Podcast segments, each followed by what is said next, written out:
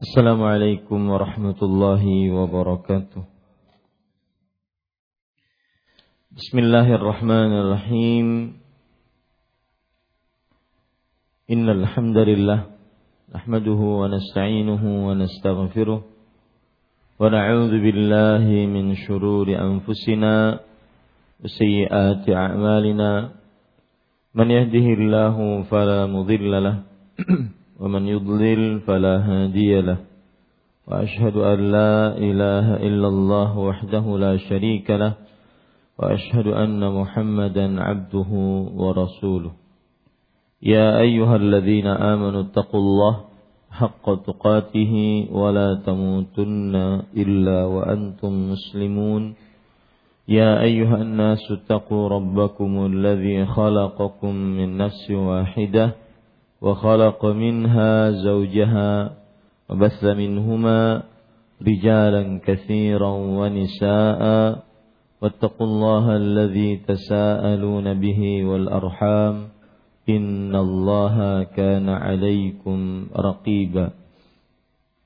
يا أيها الذين آمنوا اتقوا الله وقولوا قولا سديدا يصلح لكم أعمالكم ويغفر لكم ذنوبكم ومن يطع الله ورسوله فقد فاز فوزا عظيما. أما بعد فإن أصدق الحديث كتاب الله وأحسن الهدي هدي محمد صلى الله عليه وعلى آله وسلم وشر الأمور محدثاتها وكل محدثة بدعة وكل بدعة ضلالة وكل ضلالة في النار Alhamdulillah kita bersyukur pada Allah Subhanahu wa taala pada hari ini Rabu setelah salat subuh 23 Dzulqa'dah 1438 Hijriah kita dimudahkan oleh Allah untuk duduk bersama mengkaji kembali kitab Fiqhul Ad'iyati wal Azkar fikih doa dan zikir yang ditulis oleh Fadilatul Syekh Abdul Razzaq bin Abdul Muhsin Al-Abbad hafizahumullahu taala. Salawat dan salam semoga selalu Allah berikan kepada Nabi kita Muhammad sallallahu alaihi wa ala alihi wasallam pada keluarga beliau, para sahabat serta orang-orang yang mengikuti beliau sampai hari kiamat kelak. Dengan nama-nama Allah yang husna dan sifat-sifatnya yang ulia, kita berdoa, Allahumma inna nas'aluka husnal khatimah wa na'udzubika min su'il khatimah. Ya Allah, kami memohon kepada Engkau untuk akhir hidup yang baik dan kami berlindung denganmu dari dari akhir hidup yang buruk. Amin ya rabbal alamin.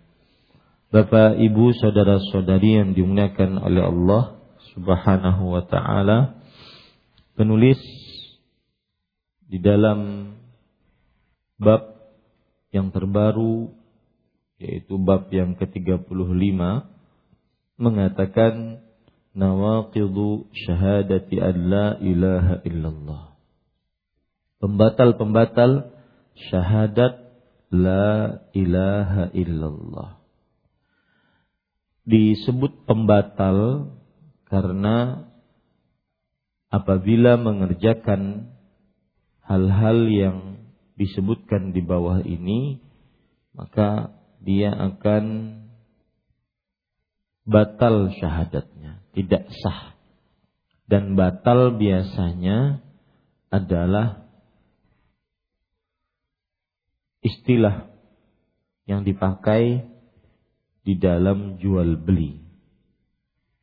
Istilah yang dipakai dalam jual beli. Jadi kalau kita berbicara hukum al-ahkam at-taklifiyah hukum-hukum pembebanan kepada manusia itu ada wajib, ada sunnah, ada apa lagi? mubah, ada makruh, ada haram. Ini namanya hukum-hukum taklif, hukum pembebanan. Nah, di dalam hukum pembebanan itu nanti juga akan membicarakan hukum wad'iyah. Hukum wad'iyah itu adalah hukum peletakan. Peletakan. Hukum peletakan ini biasanya disebutkan di dalam bab muamalah. Seperti misalkan sahih, batal, misalkan akadnya sah kalau bahasa kita. Transaksinya sah. Kemudian akadnya batal. Transaksinya batal. Nah, ini biasanya disebutkan dalam hukum jual beli. Nah, penulis menyebutkan nawaqidu syahadati la ilaha illallah. Pembatal-pembatal syahadat la ilaha illallah. Kenapa disebutkan pembatal? Karena dia akan menggagalkan syahadat. Dia akan merusak syahadat. Dia akan menjadikan syahadat tersebut tidak sah. Menjadikan syahadat tersebut tidak sah. Karena perbuatan-perbuatan tersebut bertentangan dengan konsekuensi dari syahadat la ilaha illallah. Nanti kita akan baca apa saja yang bertentangan dari syahadat-syahadat la ilaha illallah. Para ikhwah yang dirahmati oleh Allah, nawaqid jamak dari naqidun. Nawaqid jamak dari naqidun. Dan naqidun artinya adalah al-mufsid yaitu yang merusak. Sebagaimana saya ucapkan tadi. Kalau dalam hukum wada'iyah ada sah, ada batil, ada fasid, ada sahih. Ya, ada rusak. Fasid itu rusak. Ada sahih, sah. Itu namanya hukum peletakan. Biasanya digunakan di dalam jual beli. Nah, ini naqilun yang artinya al-mufsid, perusak. Yaitu dia berarti merusak konsekuensi dari la ilaha illallah. Yang mana orang yang mengucapkan la ilaha illallah tersebut maka tidak berpengaruh la ilaha illallahnya di dalam dirinya. Tidak berpengaruh la ilaha illallahnya di dalam dirinya karena tidak mengerjakan konsekuensi dari la ilaha illallah. Apa pengaruhnya kalau orang mengucapkan la ilaha illallah? Dia pengaruhnya adalah masuk dalam agama Islam. Kemudian pengaruhnya adalah berlepas diri dari selain eh, selain Islam, berlepas diri dari kesyirikan, dari pelakunya. Maka apabila terdapat perusak-perusak ini, maka dinyatakan tidak masuk dalam agama Islam. Dinyatakan tidak terlepas dari kesyirikan. Ini para ikhwah yang dirahmati oleh Allah. Baik, kita baca apa yang disebutkan oleh penulis. Laqad marra ma'ana syurutu kalimat tauhid. Sudah berlalu bersama kita syarat-syarat kalimat la ilaha illallah. La ilaha illallah allati la budda min tawaffuriha fil abdi. Yang harus terpenuhi pada seorang hamba. Litakuna maqbulatan minhu indallah. Agar diterima darinya di sisi Allah subhanahu wa ta'ala. Wahia syurutun azimatus syan. Ia adalah syarat yang sangat besar urusannya. Apa syarat-syarat la ilaha illallah? Siapa yang masih ingat? Hmm? Enggak, itu rukun la ilaha illallah. Ya. Sebentar. Rukun yang disebutkan oleh Kasih tadi rukun. Yaitu an-nafyu wal isbat. Penetapan dan eh, peniadaan dan penetapan. La ilaha. Peniadaan. Illallah penetapan. Ini rukun la ilaha illallah. Rukun itu biasanya sesuatu yang harus ada di dalam sesuatu itu. Di dalam sesuatu itu. Itu rukun.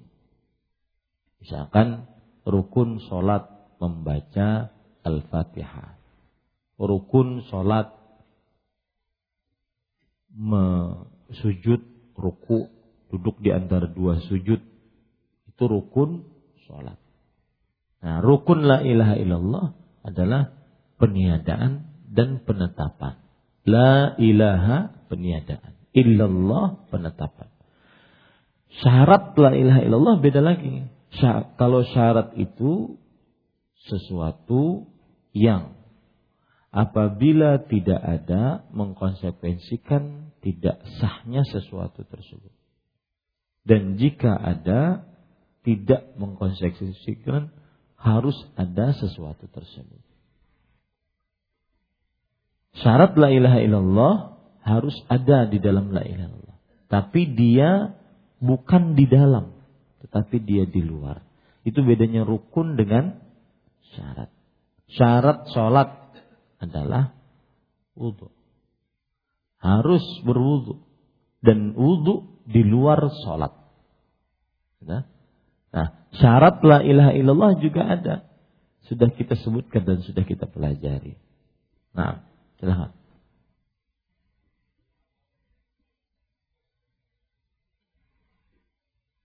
Ya, itu makna. Makna la ilaha illallah. Nah. Hmm? Ada tujuh syaratnya. Ya, tujuh syaratnya ini sudah kita sebutkan sebelumnya.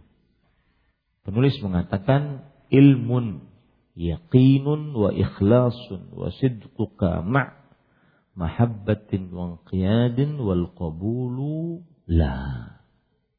Ilmun yaqinun wa sidquka ma' ilmu yakin sidq jujur ya salah ilmun yaqinun ikhlasun wa sidquka ma' ya wa mahabbatin wa qiyadin wal qabulu laha. Ilmu habis itu keyakinan habis itu keikhlasan habis itu kejujuran habis itu kecintaan habis itu tunduk patuh habis itu penerimaan. Tujuh syarat la ilaha illallah saya berharap pekan depan ini dihafal. Ya, itu di halaman huh? yang ada yang ada itunya. Hmm. Saya tuliskan bahasa Arabnya, antum menghafal nanti. Ya, yang artinya ada di halaman 226. Syairnya ilmun. Wa yaqinun. Wa ikhlasun. Wa sidquka ma' wa sidquka ومحبة وانقياد والقبول لها.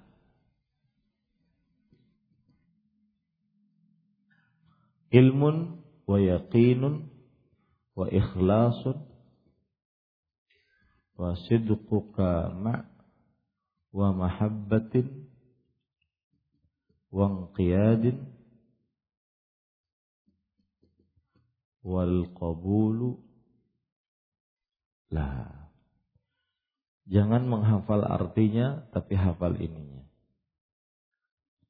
Pekan depan kita akan tanya.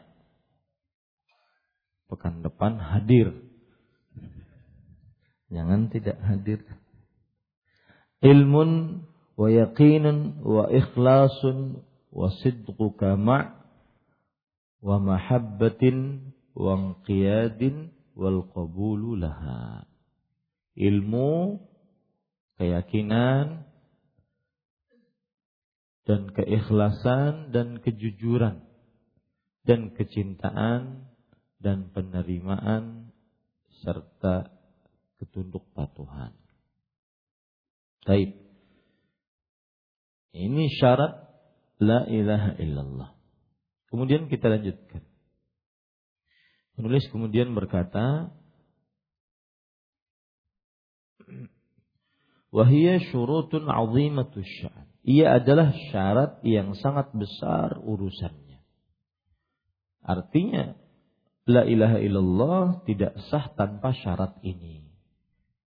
Jalilatul qadri yajibu ala kulli muslimin an yu'na biha inayatan an ya' an yu'ni biha inayatan kabiratan. Ia adalah syarat yang besar urusannya dan agung kedudukannya. Wajib bagi setiap muslim menjaganya dan dengan sebaik-baiknya. Wa yahtammu biha ihtimaman balighan. Dan memberikan perhatian serius terhadapnya. Itu harus selalu kita kaji dalam diri kita dari mulai syarat yang pertama, ilmu. Kita sudah mengilmuinya tidak yakin. Kita sudah yakin terhadap la ilaha illallah tidak. Kemudian ikhlas. Kita sudah ikhlas tidak dengan la ilaha illallah tersebut. Terus dari tujuh ini terus kita introspeksi diri kita apakah benar-benar sudah benar-benar ada dalam diri kita. Kemudian penulis mengatakan, wa inna mimma bagi an yahtamma bihil muslimu fi hadzal babil azimi ma'rifata nawaqidhi hadhil kalimati liyakuna minha fi hadar. Kemudian di antara perkara yang wajib diperhatikan seorang muslim dalam persoalan persoalan yang besar ini adalah mengetahui pembatal-pembatal kalimat ini. Fa Allah agar waspada terhadapnya. Fa Allah tabaraka wa ta'ala qad bayyana fi kitabih sabilal mu'minin al muhaqqiqin li hadhihi al kalimatil mufassalah. Li hadhihi al kalimah mufassalatan. Karena Allah Subhanahu wa taala telah menjelaskan secara terperinci dalam kitabnya jalan orang-orang yang beriman yang telah merealisasikan kalimat ini. Wa bayyana sabilal mujrimin al-mukhalifin laha mufassalatan. Begitu pula dijelaskan secara terperinci orang-orang yang berdosa yang menyelisihinya. Wa bayyana subhanahu aqibataha ula wa aqibataha ula. Dan Allah telah menjelaskan akibat yang diterima oleh kedua golongan tersebut. Wa a'mala haula wa a'mala haula. Dan amal-amal mereka. Maksudnya amal-amal dari kedua golongan tersebut. Wal asbab allati wuffiqa biha haula'il wal asbab allati khudhila biha haula. Artinya dan sebab-sebab sehingga segolongan mereka mendapatkan taufik lalu sebagiannya diabaikan. Maksudnya sebab-sebab yang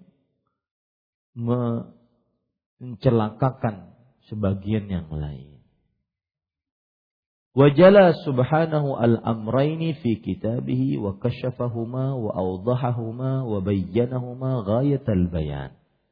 Allah Subhanahu wa taala telah menjelaskan kedua perkara ini dalam kitabnya, menyingkapnya, menerangkannya dan menjelaskannya dengan sejelas-jelasnya. Kama qala subhanahu sebagaimana seperti firman Allah Subhanahu wa taala wa kadzalika nufassilul ayati walitastabina sabilul mujrimin dan demikianlah kami menjelaskan ayat-ayat kami agar menjadi jelas jalan orang-orang yang berdosa. Wa qala subhanahu dan firman-Nya Allah Subhanahu wa taala, "Wa man yushaqiqir rasula min ba'di ma tabayyana lahul huda wa yattabi' ghayra sabilil mu'minin wallihi ma tawalla wa nuslihi jahannam wa sa'at masira." Barang siapa menyelisihi Rasul, sesudah jelas baginya petunjuk dan mengikuti selain jalan orang-orang beriman, maka menyesatkannya ke arah mana dia tersesat. Dan kami masukkan dia ke dalam neraka jahanam dan ia adalah seburuk-buruk tempat kembali. Surat An-Nisa ayat 115. Kemudian penulis mengatakan, "Wa man lam ya'rif sabilal mujrimin wa lam tastabina wa lam tastabina lahu tariqahum aw syaka an yaqa'a fi ba'di fihi minal batil." Barang siapa tidak mengenal jalan para pelaku dosa dan tidak jelas baginya cara-cara mereka, maka dia sangat rawan terjerumus pada sebagian keadaan mereka yang batil.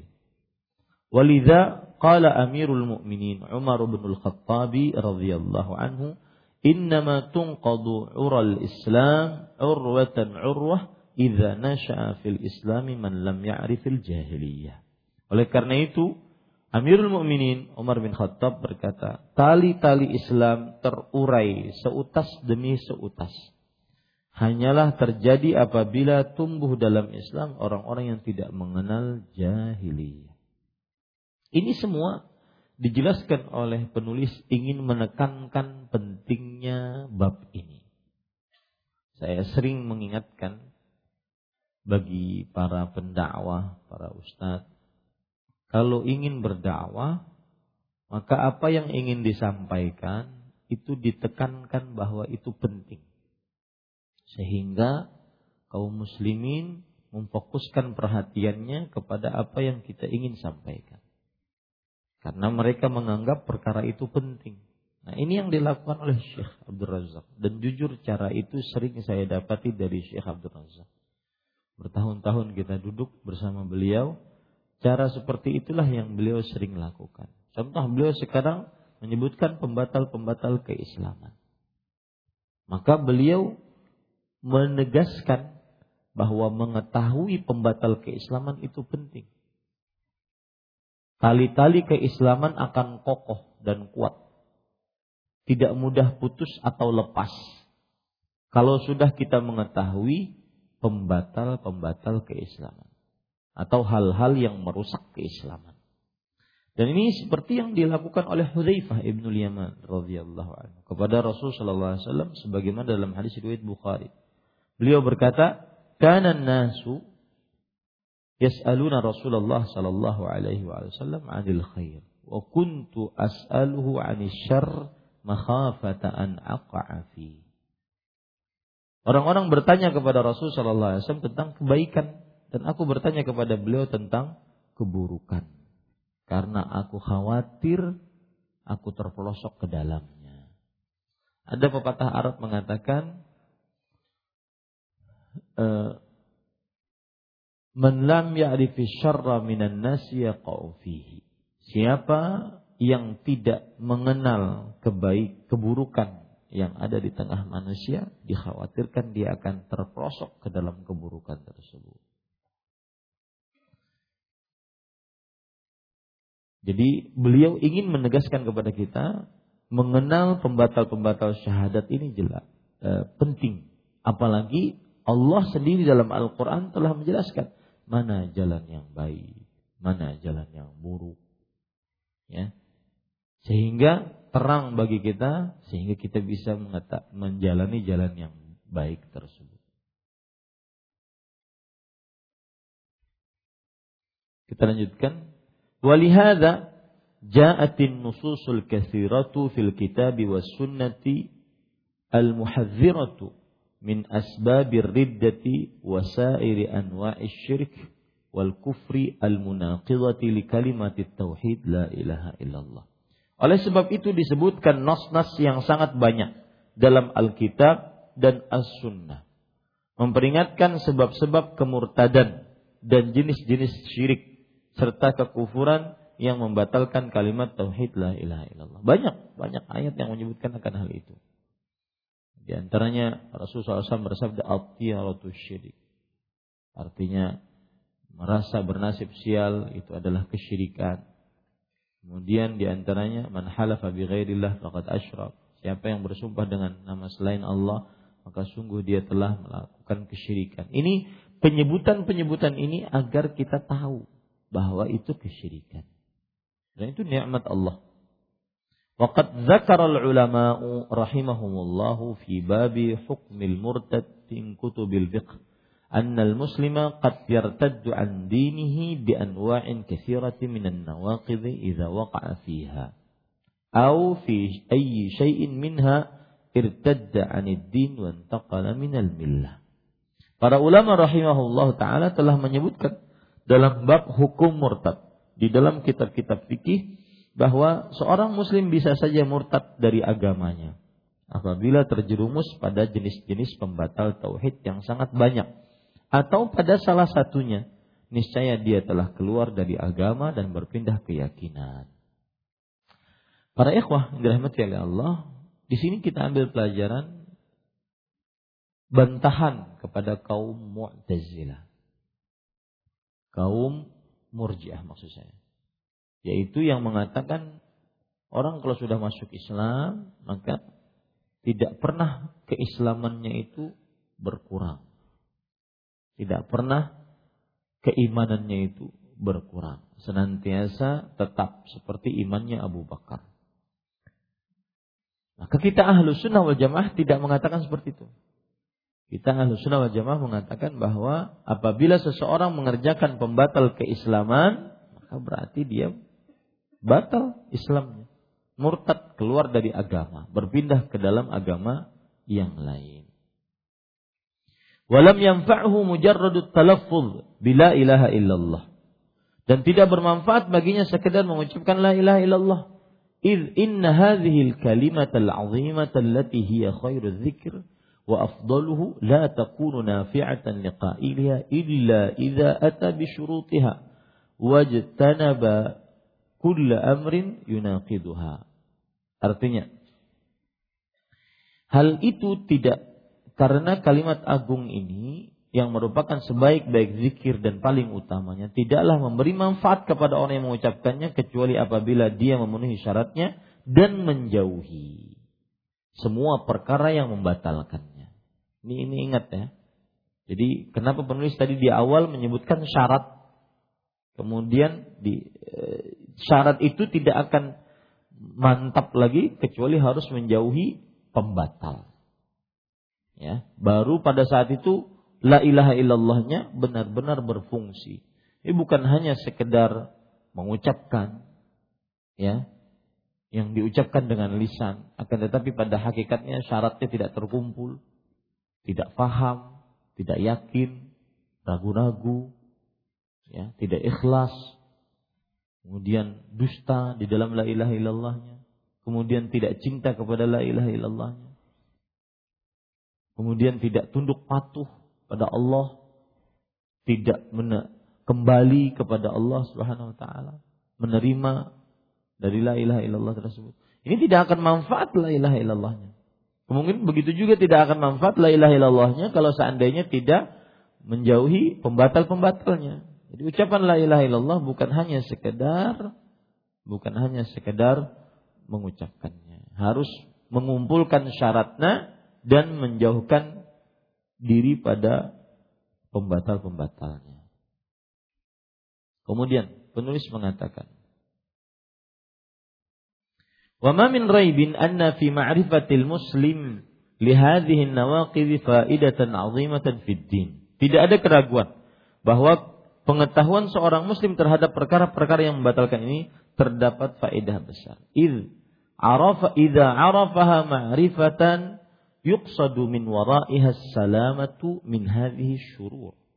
Terdapat faedah-faedah besar dalam agama jika si muslim mengetahuinya dengan pengetahuan yang dia mas maksudkan di balik itu keselamatan dari keburukan-keburukan itu. Itu agak keliru sedikit. Jika si muslim mengetahuinya dengan pengetahuan yang dia maksudkan. Itu pendapat yang lebih itu terjemahan yang lebih benar. Yang dia maksudkan di balik itu keselamatan dan keburukan-keburukan itu. Wan najat wan najatu min tilkal afat dan keselam, Eh, dan keselamatan dari bencana-bencana tersebut. Maksudnya kalau orang mengerjakan pembatal-pembatal keislaman, masuk dia ke dalam bencana-bencana musibah-musibah dalam agama, yaitu murtad keluar dari Islam. Walihada fa inna man arafa syirka wal kufra wal batila wa turqahu wa abghadaha wa hadzaraha wa hadzara minha wa dafa'aha an nafsihi wa lam yad'aha taqdushu iman wa lam yad'aha تخدش إيمانه بل يزداد بمعرفتها بصيرة في الحق ومحبة لها ومحبة لها له وكراهة وكراهة لتلك الأمور ونفرة عنها كان له في معرفته هذه من الفوائد wal manafi' ma la ya'lamu illallah. Lihat. Oleh karena itu, ini pendahuluannya banyak. Kemudian eh, jawabannya sedikit. Oleh karena itu, barang siapa yang mengenal syirik, mengenal kekufuran, mengenal dan kebatilan, serta jalan-jalannya, lalu dia membencinya, mewaspadainya, memperingatkan orang darinya, menolaknya dari dirinya, tidak membiarkannya mengoyak keimanannya. Bahkan dengan pengetahuan ini bertambah jelas baginya kebenaran dan kecintaan terhadapnya dan timbul kebenciannya terhadap perkara-perkara tersebut kemudian menjauh darinya maka. Nah, itu, jawabannya. Dari semua oleh karena maka. Ya ini namanya khobar maka. Maka pengetahuannya ini memiliki faidah dan manfaat. Tidak ada yang mengetahuinya kecuali Allah Subhanahu wa taala. Maksudnya, kalau orang mengumpulkan syarat la ilaha illallah, menjauhkan diri dari pembatal-pembatal la ilaha illallah, mendakwahkannya, mengamalkannya ya, dari syarat la ilaha illallah tersebut, maka ia akan mendapatkan kebaikan yang kebaikan tersebut tidak ada yang mengetahui kecuali Allah. Itu maksud daripada perkataan penulis. Dari yang panjang tadi. Oleh sebab itulah barang siapa membencinya, yaitu membenci apa?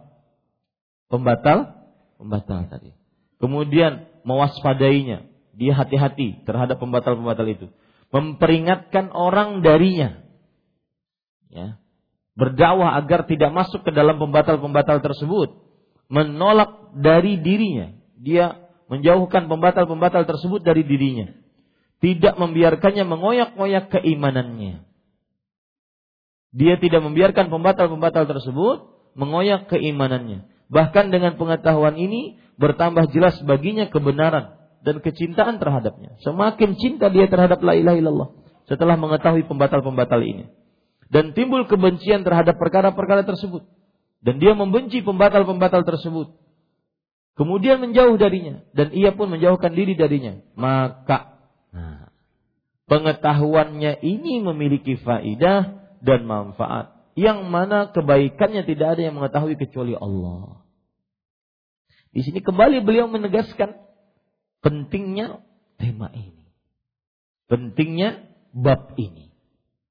Orang kalau tahu pembatal-pembatal tersebut dan dia berusaha menjauhinya, dia berusaha mendakwahkannya agar manusia menjauhinya, ya, dia menolak dari dirinya, dia membenci pembatal itu, maka dia akan dapatkan faedah la ilaha illallah. Faedah la ilaha illallah. Kita lanjutkan. Lihat, antum kalau lihat ya, beliau sudah dua halaman cuma mendekankan pentingnya bab itu. Nah, ini bagi kawan-kawan saya yang berdakwah, salah satu metode dalam berdakwah adalah pentingnya menekankan tema. Makanya saya sering mengatakan kepada panitia, kalau ditanya tentang judul kajian, itu Abdullah tuh paling paham. Paling terakhir saya nyetor judul kajian. Kadang-kadang memilih tema kajian itu lebih sulit dibandingkan minta izin poligami.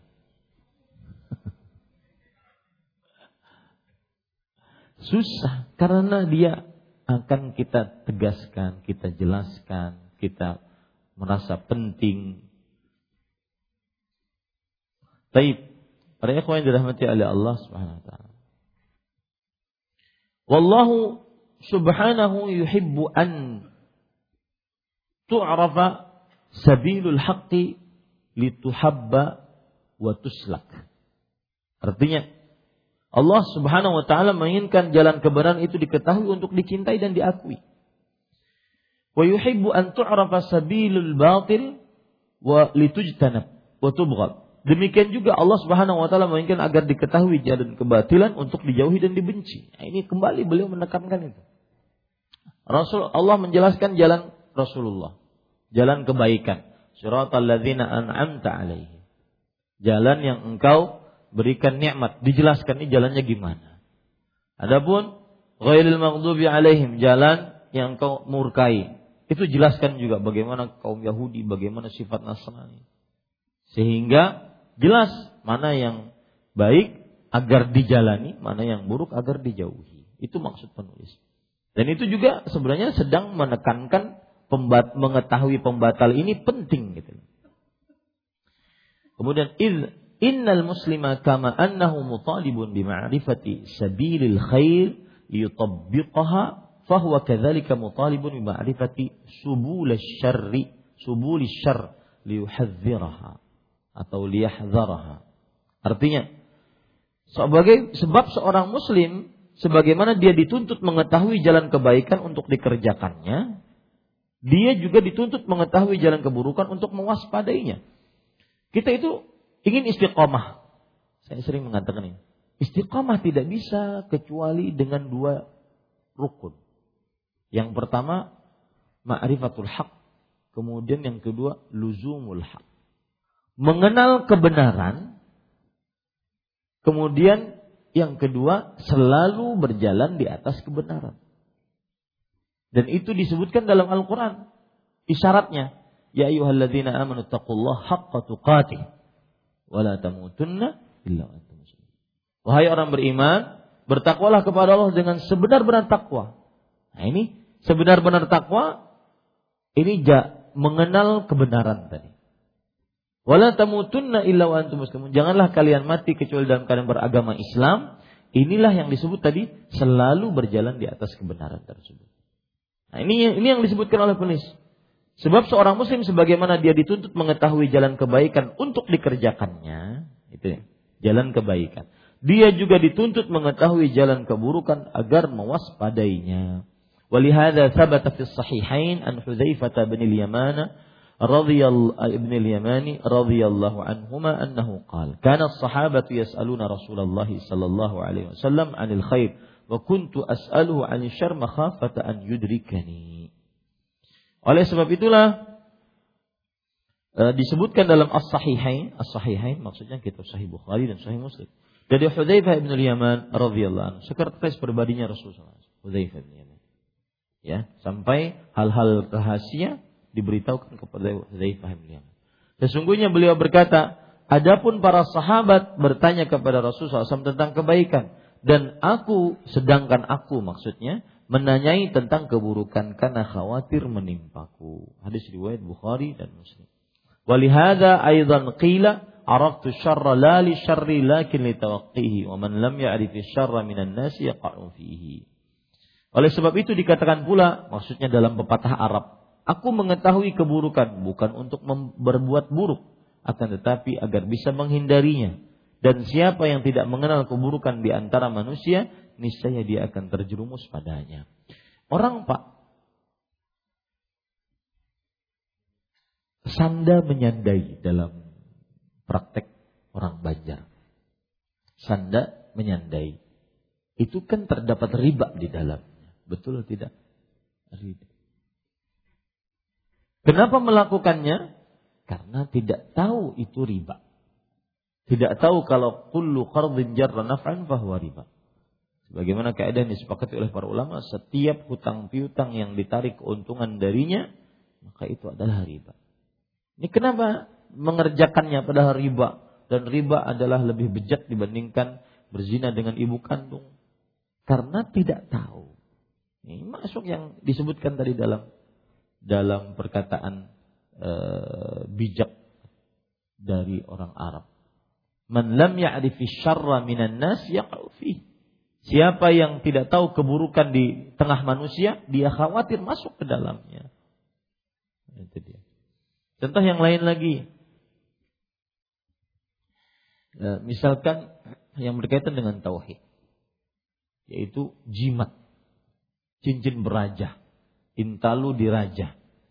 Kemudian macam-macam diraja. Ini dianggap biasa. Tidak tahu. Ketika diberitahu, langsung terperanjat. Langsung terjadi penolakan. Saya punya eh, ya buku yang ditulis oleh hamba yang miskin ilmu ini. Ada judulnya, kalau benar kenapa tidak diikuti.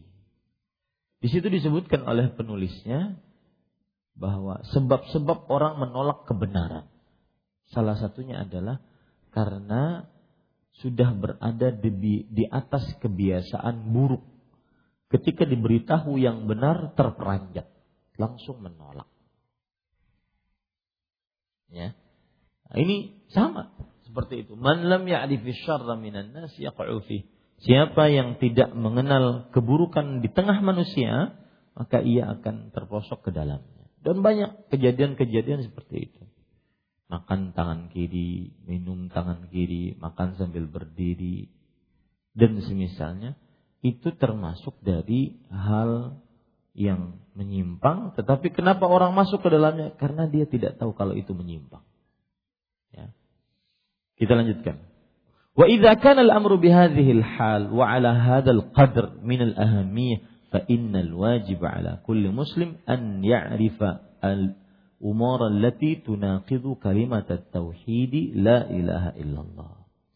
Oleh apabila persoalan berada pada kondisi dan kedudukan yang demikian penting, nah ini kan ya seperti yang saya ungkapkan. Beliau dari tadi mengungkapkan bahwa tema ini penting gitu loh. Itu yang ingin beliau sampaikan. Kalau sudah tahu pentingnya, maka wajib bagi setiap muslim mengetahui perkara-perkara yang membatalkan kalimat tauhid la ilaha illallah. Liyakuna minha ala hadar. Agar dia selalu waspada terhadapnya. Wahia kama taqaddam tantaqidu bi umurin kathirah. Dan ia seperti dijelaskan terdahulu menjadi pembat, menjadi batal karena perkara-perkara yang sangat banyak. Sebagaimana sudah beliau sebutkan tadi. Illa anna ashadda hadhihi nawaqid khataran wa aktsaruha wuqu'an asharatu nawaqid zakaraha ghairu wahid min ahli ilm rahimahumullah. Uh, hanya saja pembatal-pembatal yang paling berbahaya lebih sering terjadi ada 10 pembatal seperti telah disebutkan sejumlah ahli ilmu. Nah, ini para ikhwan yang dirahmati oleh Allah sebenarnya eh, lebih dari sepuluh. Tapi yang paling berbahaya, paling penting, bahkan mungkin paling banyak terjadi di tengah masyarakat, sepuluh ini. Ya, makanya pembatal keislaman beliau akan jelaskan sepuluh ini. Beliau kemudian mengatakan, "Wa fima yali zikrun lihadhihi nawaqidhi ala sabil ijaz. Berikut kami akan sebutkan pembatal-pembatal tersebut secara ringkas. Liyahdharha al-muslimu waliyuhadzira waliyuhadzira minha ghairahu minal muslimin raja as-salamati wal afiyati minha. Artinya agar seorang muslim mewaspadainya dan memperingatkan selainnya di antara kaum muslimin dengan harapan mendapatkan keselamatan dan afiat darinya. Sebelum dakwah sunnah ini merebak di Nusantara ini, para ustadz-ustadz kita pendahulu dakwah, mereka sangat gemar membaca ini. Judul-judul kajian mereka senantiasa ini pembatal-pembatal keislaman. Itu sering disebutkan. Ya. Sebelum terjadi euforia dakwah seperti ini, sebelum terjadi euforia dakwah akhirnya tema-tema kajiannya berubah. Menjadi lebih nyetrik, menjadi lebih berani, menjadi lebih marketing. Bahkan kadang kebablasan. Judul kajian ada I love you full, aku cinta kamu, kamu cinta dia. Ya. Cinta semalam. Judul kajian. Jadi kalau saya pribadi melihat, saya boleh melihat lebih baik dikembalikan lagi ke dalam judul-judul yang memang dia memiliki kewibawaan. Ya, memiliki kewibawaan, karisma, judul-judul kajian uh, manhaj salaf seperti pembatal-pembatal keislaman, kedudukan sunnah dalam Islam. Ya, sekarang Ustadz kalau menyebutkan kedudukan sunnah dalam Islam itu jarang yang hadir. Ya, jarang yang hadir. Padahal itu inti kajian sunnah. Tapi kalau sudah judulnya aku cinta kamu, kamu cinta dia, itu banyak yang hadir. Ya. Cinta sejati. Banyak yang hadir. Maka pada ikhwan yang dirahmati oleh Allah, ini perlu digalakkan lagi kembali kepada judul-judul yang lebih berwibawa. Ya, tidak mengapa, karena kita tidak terutama terutama mungkin para pendakwah yang sudah mempunyai, yang sudah kadung dicintai oleh masyarakat. Dia nggak perlu lagi nyari judul-judul macam-macam. Ya, misalkan keutamaan istiqomah, istiqomah dalam agama Islam itu judul berwibawa. Ya, judul berwibawa. Dan saya juga berharap di masjid ini ketika mengundang ustadz, maka judulnya yang memang benar-benar berwibawa. Biar berbeda bahwa beginilah dakwah. Lihat para ulama-ulama besar. Bagaimana judul-judul mereka. Meskipun kalau ada yang mengatakan itu kan mubah. Asalnya mubah, boleh memilih apa saja. Maka betul mubah, tetapi lebih barokah dengan judul-judul yang eh, apa yang berwibawa. Lihat para ulama-ulama terdahulu. Lihat dari kitab-kitab mereka. Ya. At-tahdzir minal bid'ah. Peringatan keras terhadap perbuatan bid'ah. Itu terlihat wibawanya. Ya. Mudah-mudahan kita senantiasa dijauhkan dari pembatal-pembatal keislaman insyaallah taala kita akan lanjutkan pada pertemuan sebelumnya eh, pertemuan selanjutnya eh, dengan menjelaskan ini. Dan untuk pembatal-pembatal keislaman eh, sudah disyarah dan ditulis salah satu kitab yang saya ketahui adalah Syarhu Nawaqidul Islam. Syarah pembatal-pembatal keislaman yang ditulis oleh Syekh Saleh bin Fauzan Al-Fauzan hafizahullah. Dan saking pentingnya pembatal-pembatal keislaman ini dijelaskan oleh beliau secara detail dan mendalam. Karena tadi dia menjaga keislaman dan dia mengkonsekuensikan syahadatnya bermanfaat. Kita tidak ingin mengucapkan syahadat ribuan kali tapi ternyata tidak ada manfaatnya. Baik.